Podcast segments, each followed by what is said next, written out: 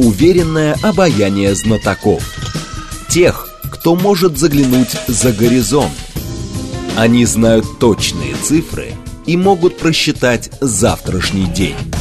Умные парни вновь и вновь выходят в прямой эфир, чтобы многое нам объяснить. Программа предназначена для лиц старше 16 лет.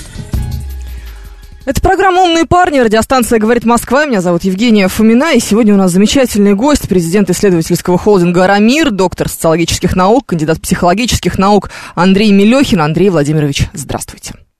Да, добрый день. Ура, у нас получилось все, у нас были некоторые технические заминки, но ничего страшного, скоро вы, надеюсь, даже сможете меня видеть, мы работаем над этим максимально. Давайте пока начнем общаться, и я предлагаю начать с демографии, с демографических всяких вопросов, потому что вот сейчас и в предыдущем часе на нашей радиостанции мы это обсуждали, была там статистика, например, от э, издания Economist о том, что мы сейчас переживаем крупнейшую за сто лет политическую миграцию. Как вам кажется, что у нас сейчас происходит э, в э, России здесь э, с демографией? Вот сейчас, сегодня, в 2023 году.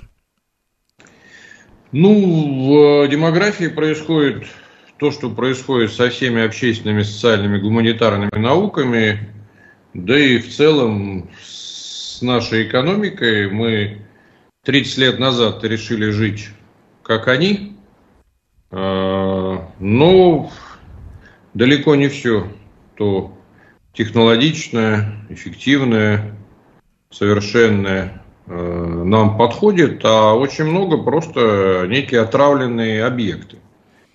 Э, вот в демографии это наиболее ярко видно.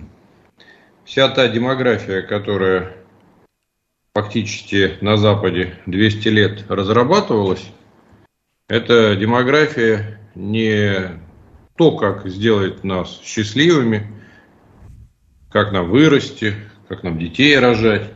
Это демография, которая ориентирована на то, чтобы контролировать, да, по большому счету, сокращать население.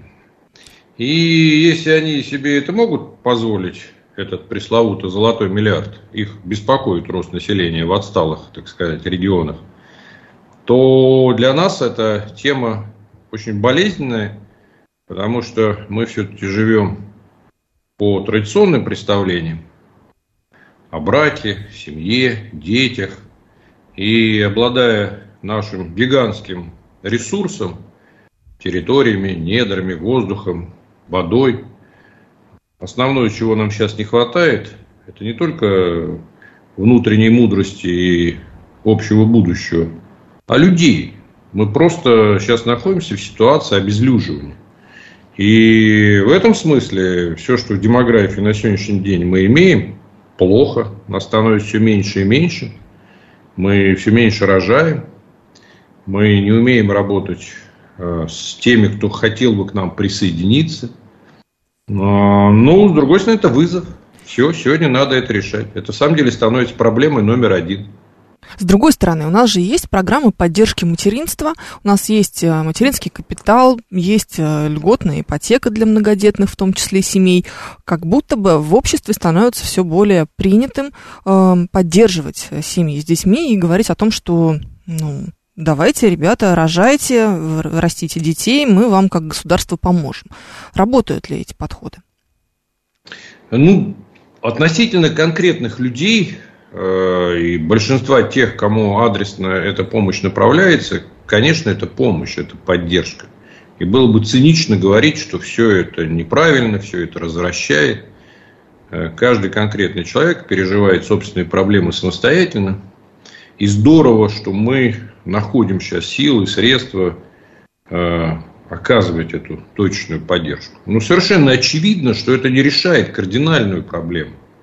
Почему мы стали меньше рожать? Почему так сложно стало воспитать одного, двух уже, совершенное безумие, трех или четырех детей? И вот тут, если мы параллельно с этой поддержкой тех наших сограждан, которые реально нуждаются, которые попали в тяжелые экономические, какие-то социальные или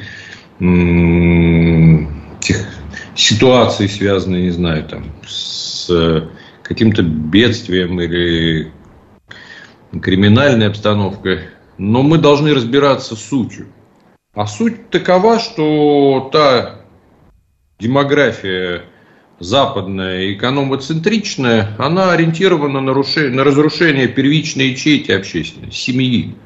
Ведь э, основная эта проблема сейчас – это то, что та семья, которая тысячелетиями складывалась, там многопоколенческая семья, кровно-соседская, общинная. Это то, из чего общество состоит. Она на протяжении сто лет у нас в силу разных обстоятельств просто разрушалась. И здесь э, много э, кто руку приложил, не только западные экономисты. Тут и в Советском Союзе было много экспериментов, не все из них закончились успешно.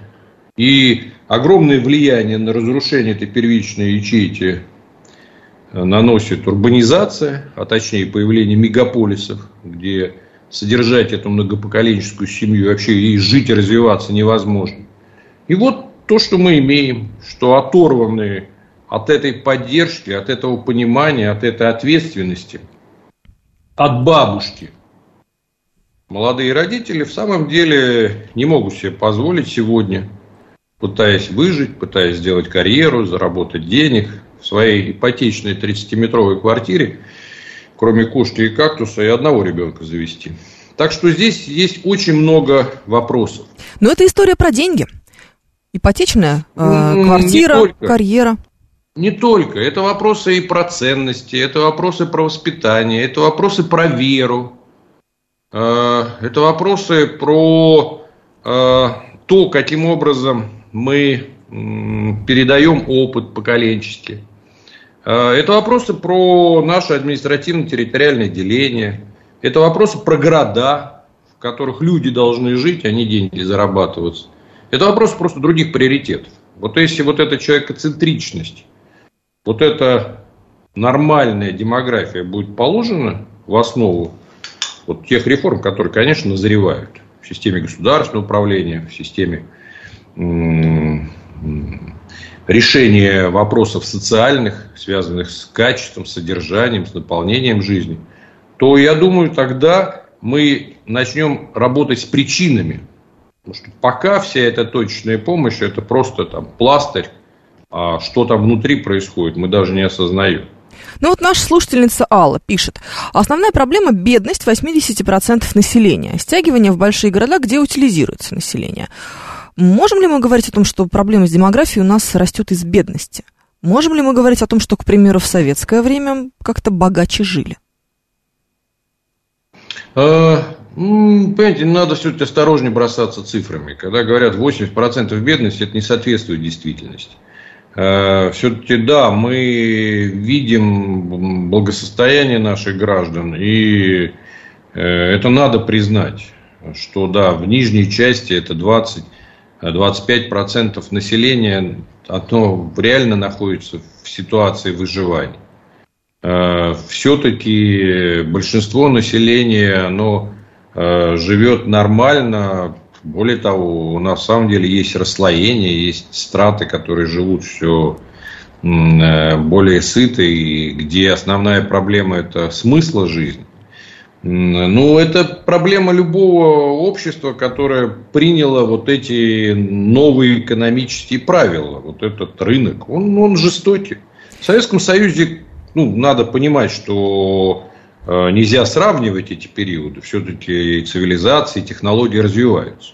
Но там тоже было много разного. Был и цинизм, было скрытое расслоение. И тем не менее, было достаточно много механизмов, которые предохраняли человека от падения вниз. И в целом мы жили, конечно, более равно. И вот это ощущение равенства, а самое главное, вот эта мечта о светлом будущем, общем будущем, да, где-то иллюзорная, где-то даже с обманкой.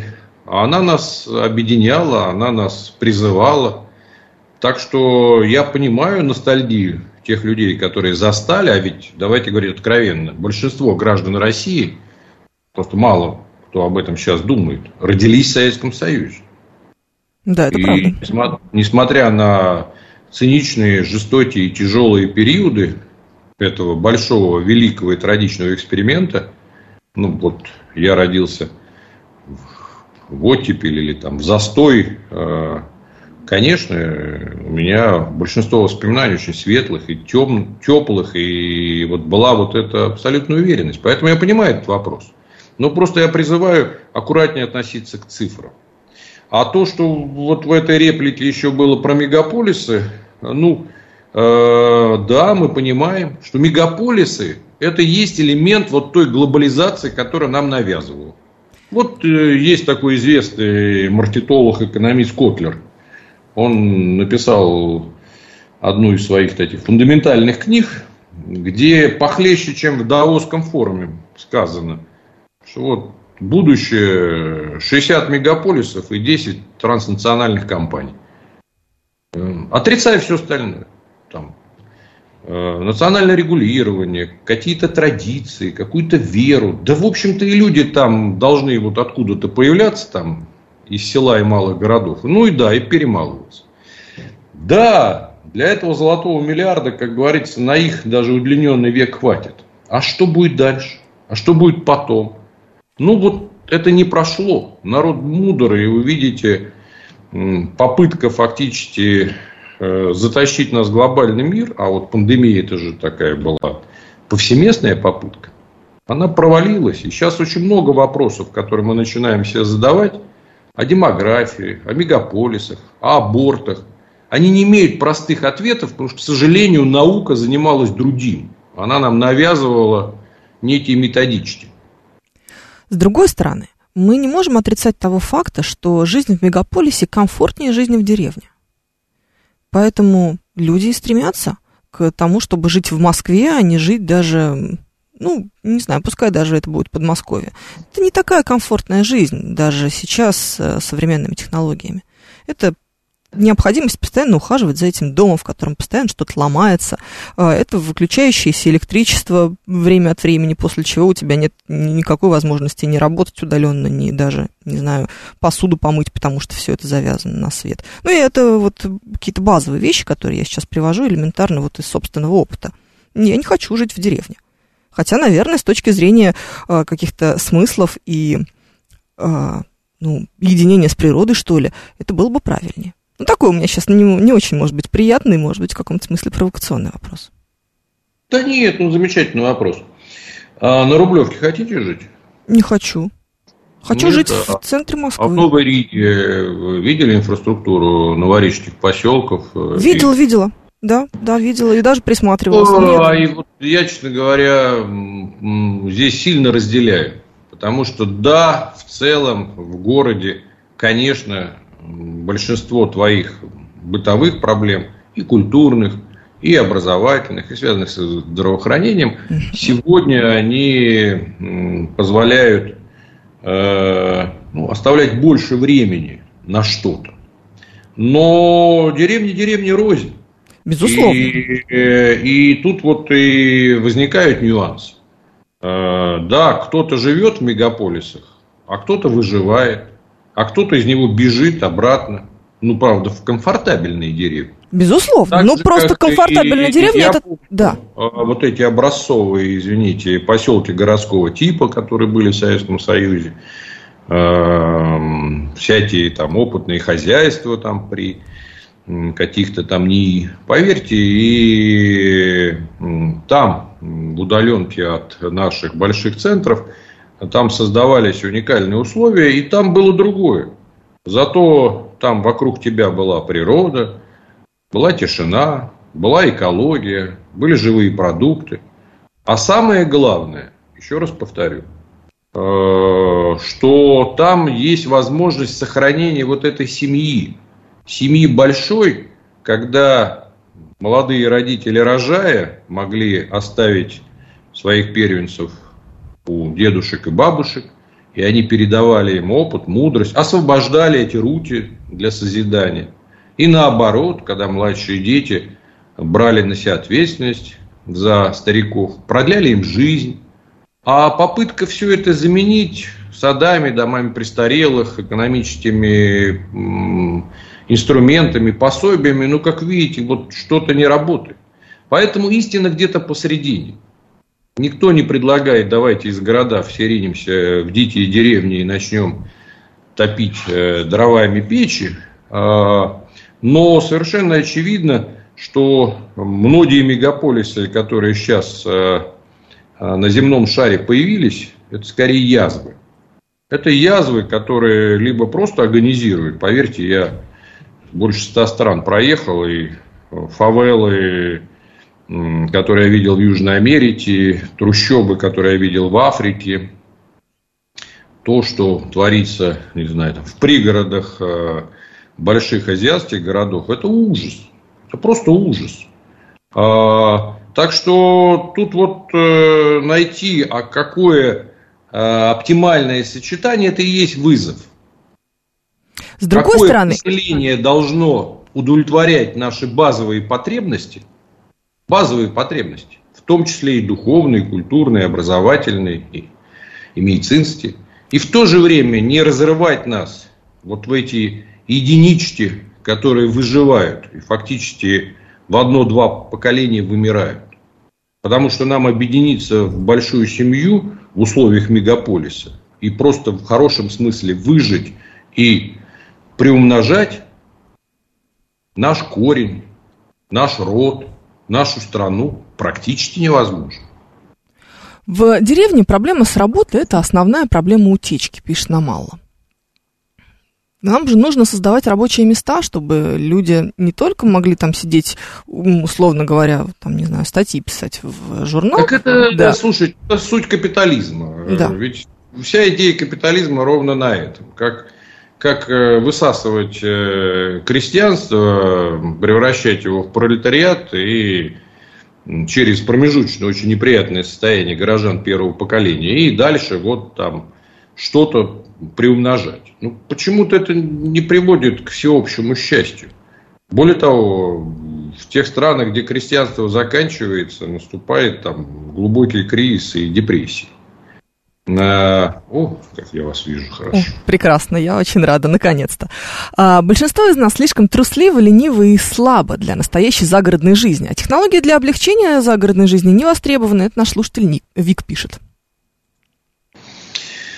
Ну, я верю в людей и э, никогда себе не позволю сказать, что большинство, большинство из нас умные, яркие, и то, что немногие хотят рисковать, делать какие-то прорывы, да это, это во всем мире, поверьте, так. Вот известна цифра, что всего там, не знаю, 12% в мире, будь это африканцев, жителей там, Азии или россиян, склонны к предпринимательству. Я не говорю про успешность, я говорю просто про цифры. Это не зависит от природы человеческой. А то, что остальные хотят просто нормально жить, работать, рожать, это тоже хорошо. И еще раз повторяю, когда я говорю о мегаполисах и говорю о причине больших проблем демографии, такой как урбанизация, я не говорю, давайте обратно все в село. Я лишь говорю о том, что мы должны найти то оптимальное для нас, для нашего климата, для нашей истории, для наших традиций, для тех стратегических задач, которые мы оптимальное поселение. И это для нас сейчас большая проблема. Давайте пойдем дальше по традиционным ценностям. Была новость о том, что социологи сверили традиционные ценности россиян с официальными установками. И как будто бы они нескольким, некоторым образом отличаются. А, Традиционные ценности россиян сегодня, что они включают в себя? О чем мы говорим? О семье как раз, о религии, о, о том, что в семье должно быть много детей. Как вот э, в целом мы представляем... В этом, э, в этом есть огромная проблема. Вот э, они у нас разные. Они должны все-таки как, на каком-то уровне быть общие. Потому что, ну, ни для кого не секрет, в общем-то, до начала 20 века все-таки основные ценности, основные правила, основную этику давала религия. У нас православие, где-то развивались там другие виды монотеистических э, религиозных направлений. Э, монотеизм э, занял доминирующую позицию там, с появлением ислама. И я агностик, мне об этом очень легко говорить. Я вам скажу, что любая вера, глубокая, разумная, лучше безверия. А мы попали в период безверия, когда, да, была предложена некая новая идеология. Да, вот, этот, э, вот это светлое будущее всеобщего равенства. Вот это коммунистическая идея. Ну, это же тоже своего рода и практически религиозное. Заместить, понимаете? А сейчас мы оказались в ситуации, когда вот э, и вера, она у нас так осталась ритуальная. Хотя, повторяю, основные постулаты там не убей, люби ближнего, размножайся. Там во всех, повторяю, религиях, и не только в христианстве, в исламе, там об этом говорится еще больше. А, с чем там базово не соглашаться? Но мы потеряли вот соблюдение этой веры. Она, повторяю, у нас осталась скорее, у большинства, повторяю, скорее в виде неких традиций и обычаев. А вот ту новую, которую мы пытались э, в 20 веке протянуть, вот не дотянули. И сейчас нам очень важно, да, вспомнить и опереться на те базовые объединяющие нас правила и, безусловно, увидеть будущее. Так что мы находимся сейчас в периоде формирования. И это ответственность элит. Вот мы, если с вами относимся к элитам или ваши радиослушатели, которые проявляют активность и пишут, вот мы и должны сейчас предлагать идеи, которые могли бы нас объединить. Обсуждать их, спорить. Будем обсуждать и спорить после выпуска новостей. Напоминаю, что у нас сегодня в «Умных парнях» президент исследовательского холдинга «Рамир», доктор социологических наук, кандидат психологических наук Андрей Мелехин. Продолжим через несколько минут. Уверенное обаяние знатоков. Тех, кто может заглянуть за горизонт. Они знают точные цифры и могут просчитать завтрашний день. «Умные парни» Мы продолжаем. Радиостанция «Говорит Москва», программа «Умные парни». Меня зовут Евгения Фомина, и в гостях у нас сегодня Андрей Мелехин, президент исследовательского холдинга «Рамир», доктор социологических наук, кандидат психологических наук. Разговариваем о смыслах, разговариваем на самом деле, да, Андрей Владимирович? Вот давайте перейдем к литературе. Есть исследование как раз вашего холдинга, а, которое касается того, какие книги сейчас а, покупают и читают россияне. Так какие же? Давайте расскажем нашей аудитории. Вы расскажете. Как будто бы, а, как будто бы есть ощущение, что читать стали меньше. Ну, с одной стороны, мы же все время об этом говорим, что вот сейчас мы читаем все меньше и меньше, что сейчас это все уже никому не интересно, что мы все ушли в сериалы, мы ушли в бесконечные, э, ушли в бесконечные какие-то сервисы, которые нам показывают на платформах сериалы целыми сутками и круглыми сутками, только это мы и можем. А литература, тем более в частности художественная литература, как будто бы уже нет. Однако, однако, ваше же исследование показывает, что 70% продолжают покупать книги. Что это за люди? Да, и в самом деле так и есть. Как э, появление кино совершенно не отменило театр. Так же, как телевидение не заменило радио. Мы с вами же в радиоэфире встретились. Да так и здесь э, то, что появляется много инструментов визуализации чего-то, построения каких-то миров, аватаров, метавселенных, ну, это все равно не отменяет, что именно чтение, опираясь на нашу вторую сигнальную систему, возбуждает наше мышление и собственное воображение. Только чтение позволяет нам остановиться оставаться и развиваться как э, существу разумному. Э, и я уверен, что это никуда и не уйдет. И поэтому среди тех людей, которые читают, мы видим представителей всех поколений. Другой дело, что сейчас возможностей просто больше. И да, кто-то читает электронные, кто-то читает традиционные книги. И посмотрите, я вот э, ну, больной в этом смысле человек. Я, я читаю очень много и жадно. Ну, я хожу на вот эти выставки в Манеже, на Красной площади. Когда приезжаю в какие-то города, я очень много езжу по нашей необъятной, э, на эти развалы книжные. И я вижу там огромную массу людей разного возраста, которые приходят в том числе и с семьями, и с детьми. А, но понятно, что кто-то сейчас э, слушает. Ну, это еще и зависит от психофизиологии у кого-то аудиальное восприятие информации, оно развито, слушает в машинах или в транспорте, когда куда-то едет. Да, для кого-то проще какую-то информацию воспринимать через э, фильмы, игры, короткий контент в соцсетях или там видео. Это, это здорово. Сейчас просто меню этого стало больше. И вот что меня радует именно сейчас, когда мы, не только мы, ведь, понимаете, вот эти потрясения, которые идут последние там три года, они же затрагивают не только нас с вами, или это вот нашу сегодняшнюю аудиторию, они затрагивают и страну, и континент, и весь мир. И вот это наша сила, что именно в этот момент мы видим, что люди, они в еще большей степени начинают обращаться. Обращаться к книгам, где есть э, некая мудрость, где есть некая эстетика, где есть наши корни. Нам в самом деле есть чем гордиться. На русском языке написаны великие произведения.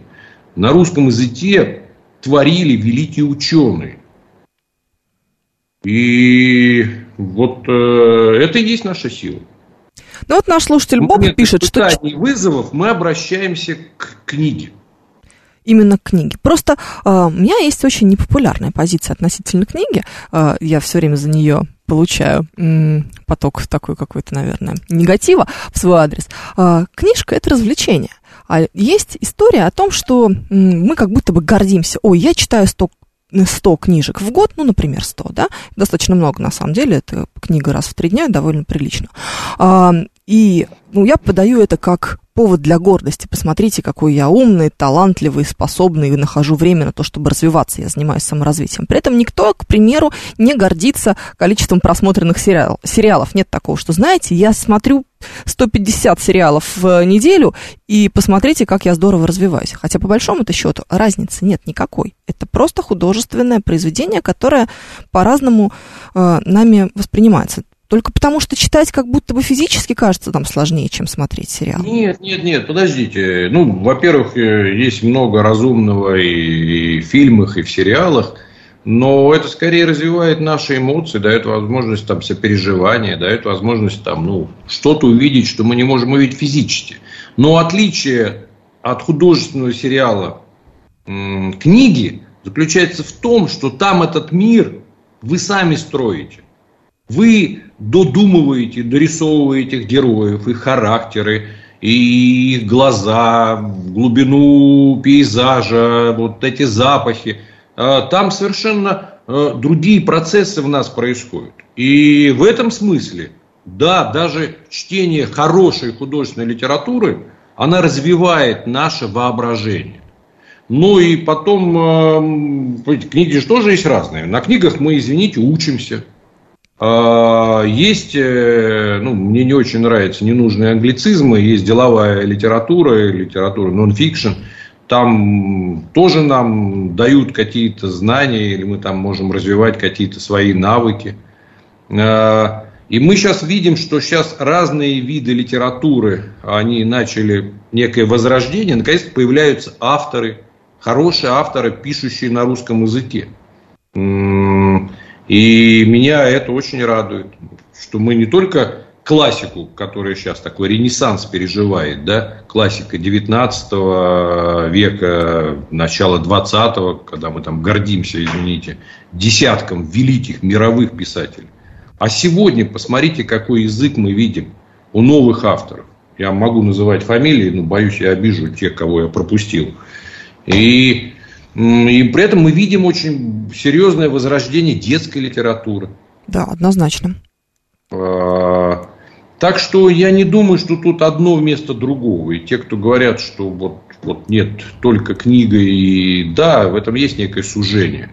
А, но без книги, без, повторяю, образа, а, развить очень многие наши творческие мыслительные процессы будет сложно. Ну вот наш слушатель делится своим читательским опытом. Еще года два-три назад любимым занятием было пойти в книжный магазин, особенно 2 января, купить себе и друзьям подарки, а сейчас нет, перечитываем классику. Э, насколько массовым можно было бы назвать подобное явление, что люди не хотят читать новые книги, они хотят читать классику. Как будто бы это тоже было бы логично. Ну, что-то устойчивое, что-то привычное, что-то понятное в ситуации нестабильности всегда тебя успокаивает как-то заземляет. Ну, слушайте, я всю жизнь изучаю человека и общество, и основной вывод – мы разные. И это хорошо. Поэтому, ну, кто-то так любит, кто-то так. Вот в этом разнообразии есть э, и то, что наш мир такой яркий. Поэтому, да, мы, если говорить о общих э, тенденциях, вот именно в последние несколько лет мы видим возрождение интереса к классике, потому что она немножко уходила. Почему? Да, потому что там поднимаются какие-то фундаментальные вопросы. Как жить, для чего, э, что делать. А, вот, например, известное произведение «Война и мир». А, не только писателя, а в некотором смысле, как философа. сейчас говорят, общественного деятеля, философа Льва Толстого. Это же книга сейчас очень актуальная, потому что на самом деле вот богатство русского языка, «Война и мир» он там мир воспринимал не только как не войну, как он общество. мир воспринимал как общество, и по большому счету он показывал, какую трансформацию это общество переживает. И для нас, в самом деле, очень многие процессы, очень многие явления, которые мы сейчас видим в мире, мы и в классике находим. Но, повторюсь, э, я-то сейчас вижу появление очень интересных авторов, пишущих на русском языке, в разных жанрах. И не только детективов, которые там просто, ну, как прожигали наше время, но и более серьезные произведения. Ну, а, я, кстати, да. для себя очень много открываю авторов, которые пишут на русском, но находились за пределами России. И вот они сейчас нам стали доступны. Есть ощущение, что э, на чтение появляется мода. Я просто замечаю, какое огромное количество пабликов в тех же самых телеграм, в том же самом Телеграме появляется, посвященных книгам, э, какой, э, как растут обороты у сервисов э, электронных книг, там мои друзья из компании Litres, MyBook, они все время об этом говорят, утверждая, что у них постоянно растут обороты, все больше и больше людей присоединяются к программам, просто потому что это модно. И это уже нормальный вопрос спросить человека, что ты сейчас читаешь, потому что как будто бы предполагается, что каждый должен что-нибудь сейчас читать. Есть такое ощущение у вас, как у социолога, как психолога? Ну, да, наверное, это и формирование какой-то, ну, извините, новой этики. А что в этом плохого? Я замечательно, если то, что мы стали больше читать, познавать мир, э, впитывать какие-то общие ценности. Отлично. Да, мы видим, что сейчас э, интерес к чтению, он возрождается, так очень осторожно скажу. Мы видим, что он возрождается во многих векторах. И с точки зрения жанровости, и с точки зрения видов – Потому что, повторяю, мы же говорим и о электронных, и аудиокнигах, и, и традиционных книгах. И это есть хорошо. И это есть как раз показатель того, что мы в самом деле сейчас, э, пытаясь найти смыслы жизни, а это повсеместная проблема. Ну, вот, вот этот пресловутый золотой миллиард. Ну, вот он выжил, вот мы его увидели – а, а у них э, внутри проблем становится все больше и больше, что мы видим вместо дальнейшего роста и всеобщей справедливости, он начинает осыпаться. Потому что а зачем он выжил, не совсем понятно. Человечество всю жизнь выживалось и боролось за это выживание. А тут вдруг можно не работать, э, можно просто что-то делать. А что? А самое главное, зачем? А ответа нет. И поэтому в разных слоях, иногда совершенно по разным мотивам, люди пытаются найти в этой огромной кладезе знаний, ощущений, истории, эмоций, найти что-то для себя. Что вы сейчас читаете? Хуй, я, я много читаю одновременно. Я сейчас и Умберто Эко читаю, и э, читаю специальную литературу э, э, по психологии и философии. Читаю вот замечательную э, по этнографии э, русского народа. А у меня просто очень странно сейчас выходит. У меня чтение, оно привязано к месту. У меня есть несколько мест, там, не знаю, кабинет, там тумбочка при кровати, э, место, где мы собираемся с семьей, и у меня там лежат разные книги, и я вот подсаживаюсь, читаю там. Хотя вот в детстве я читал, я не мог так читать. Я читал одну книгу, ну вот в захлеб. Ну, у всех свой подход, да. А, на мой взгляд, мы стали больше читать, потому что стали меньше времени уделять золотому тельцу, полагает стратегический инвестор. Стоит ли это противопоставлять? Свою, за, свой бег за материальным и свое саморазвитие, что ли? Ну, может быть. Ну, многие читают для того, чтобы зарабатывать больше. Это, это тоже нормально. А, многие читают для удовольствия, многие читают для осмысления. Многие, вот я, очень многие хобби у меня были связаны с тем, что я пытался продлить близость со своими детьми. И я брал то, что им интересно. И у меня со многими детьми есть такая, такая сложившаяся традиция. Если им что-то нравится, они дают мне. А что мне, я даю им. И у нас есть договоренность, мы обязательно это читаем. И это вот э, совмещение наших миров. Я тянусь за ними, они пытаются не потерять меня, и мы что-то строим общее. Так что тут э, разные мотивы. Елена полагает, что книга в первую очередь поиск ответа на свои собственные размышления.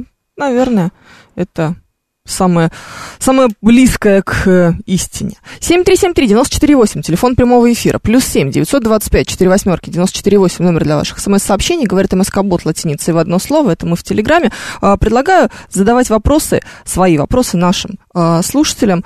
А, открываем телефонную линию. Вот Боб нам пишет, что и по его мнению, интеллект не, измеря... не измеряется книгами и знаниями, но с другой стороны, все равно хотелось бы как-то заставить и приучить детей к книгам. Но это сложно, если кругом интернет. Есть ли противопоставление чтения интернета, на ваш взгляд, Андрей Владимирович? Да, да нет, я не люблю вот крайности, понимаете? Вот в этом же опасность. И то, что есть э, эта всемирная сеть, то, что через нее э, ты можешь быстрее и больше информации скачать, да, но это не отменяет правил. Правил гигиены информационной, правил некого внутреннего цензора, когда ты читаешь, не читаешь. Правила, ну, извините, просто разума. Потому что не, не всему тому, что на тебя высыпается или ты выкачиваешь, можно верить. Так что это для меня интернет это скорее просто инструмент. Информационная а... гигиена сейчас а, одно из самых часто встречающихся, наверное, понятий. Как ей научиться? Mm. Вот а это... понять, чтобы ей научиться, надо иметь, ну, во-первых, надо иметь внутреннюю структуру. Надо иметь все-таки э, хотя бы набор базовых знаний.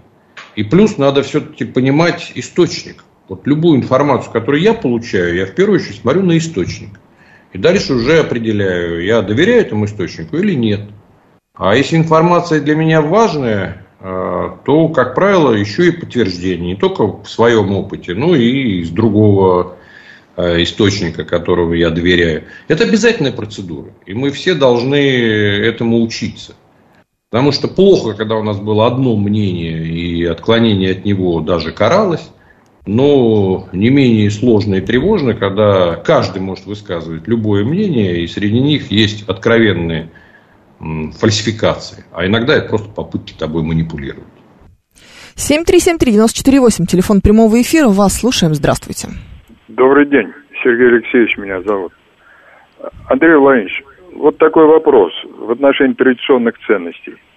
Вот есть указ президента, вы, наверное, знаете, прошлого года о сохранении, там, укреплении вот этих духовно-нравственных ценностей. Ну, там есть э, определение, что такое традиционные ценности вообще. Ну, там ориентиров, которые формируют мировоззрение и т.д. и т.п. И перечислены 17 вот этих вот традиционных наших ценностей. А что такое они обозначают, там нет. Как вот э, возьмите любой там почти указ или постановление, где есть какие-то понятия, там, национальная безопасность, там в общей части дается определение, что это означает. А вот тут, например, есть справедливость. А что она обозначает, справедливость? Каждый скажет, у меня вот я понимаю так, другой так. Тогда получается, как вот эти 17 ценности, если они не описаны в самом указе, как этот указ исполнять в части там образования, воспитания, как его реализовывать, он подлежит исполнению на всей территории страны. Это нормально, на ваш взгляд? Спасибо. Ну, видите, какие у вас умные, продвинутые слушатели. Я вряд ли смогу так подробно прокомментировать указы президента и даже там перечислить эти 17 ценностей.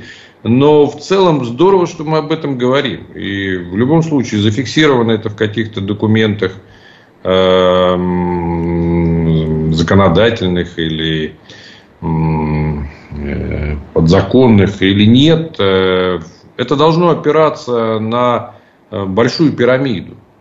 Пирамиду, повторяю, э, общей этики, тех глубинных ценностей, а я говорил, которые есть, э, ну, скажем, там, в традиционных религиях, в том воспитании, которое мы должны получать в первую очередь от своих родителей, от бабушек, дедушек, от своего окружения, через школу.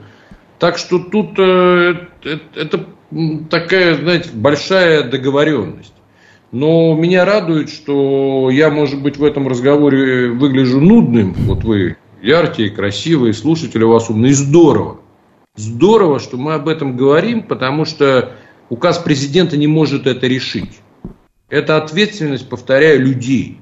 И вот те люди, которые говорят об этом, они, те, которые берут эту ответственность, они, в общем, в какой-то момент и становятся элитой, чего нам сильно сейчас не хватает. Вот этой активности нашего общества, в том числе в осознании и понимании базовых вещей. Очень много слов благодарности за то, что вы к нам пришли в эфир и согласились на эту программу. Напоминаю, 7373948, телефон прямого эфира, плюс 7 925 4 восьмерки 948, номер для ваших смс-сообщений, говорит МСК-бот латиницей в одно слово, это мы в Телеграме. Вот, пожалуйста, а, нам пытаются оппонировать Иван Че, говорит, в научной фантастике порой гораздо больше умных и философских мыслей, но она не присутствует в списках классической литературы в школьных программах. А «Война и мир» с бесконечным описанием дуба присутствует. Почему так? Ну, я не очень хорошо знаком, что входит в школьную программу, и жаль, потому что очень многие фантасты, они лучше даже моих коллег-ученых нам предсказывают будущее. Почитая Жюля Верна, ты понимаешь, сколько в технологиях он предсказал. Айзек Азимов в робототехнике – но и у нам есть чем гордиться. Вот извините, те миры, которые построили братья Стругацкие, угу. это миры разумных людей с какими-то высочайшими человеческими стандартами. Это те люди, к которым мы стремились. И я понимаю, что в 90-е, вот в нулевые интерес к ним был потерян. Но вот мы сейчас видим, что, извините, тех же Стругацких, да все равно Беляева, сейчас начинает опять читать, потому что нам очень важно это. Когда нам показывают не только, какие будут технологии, а нам показывают, какие будут отношения.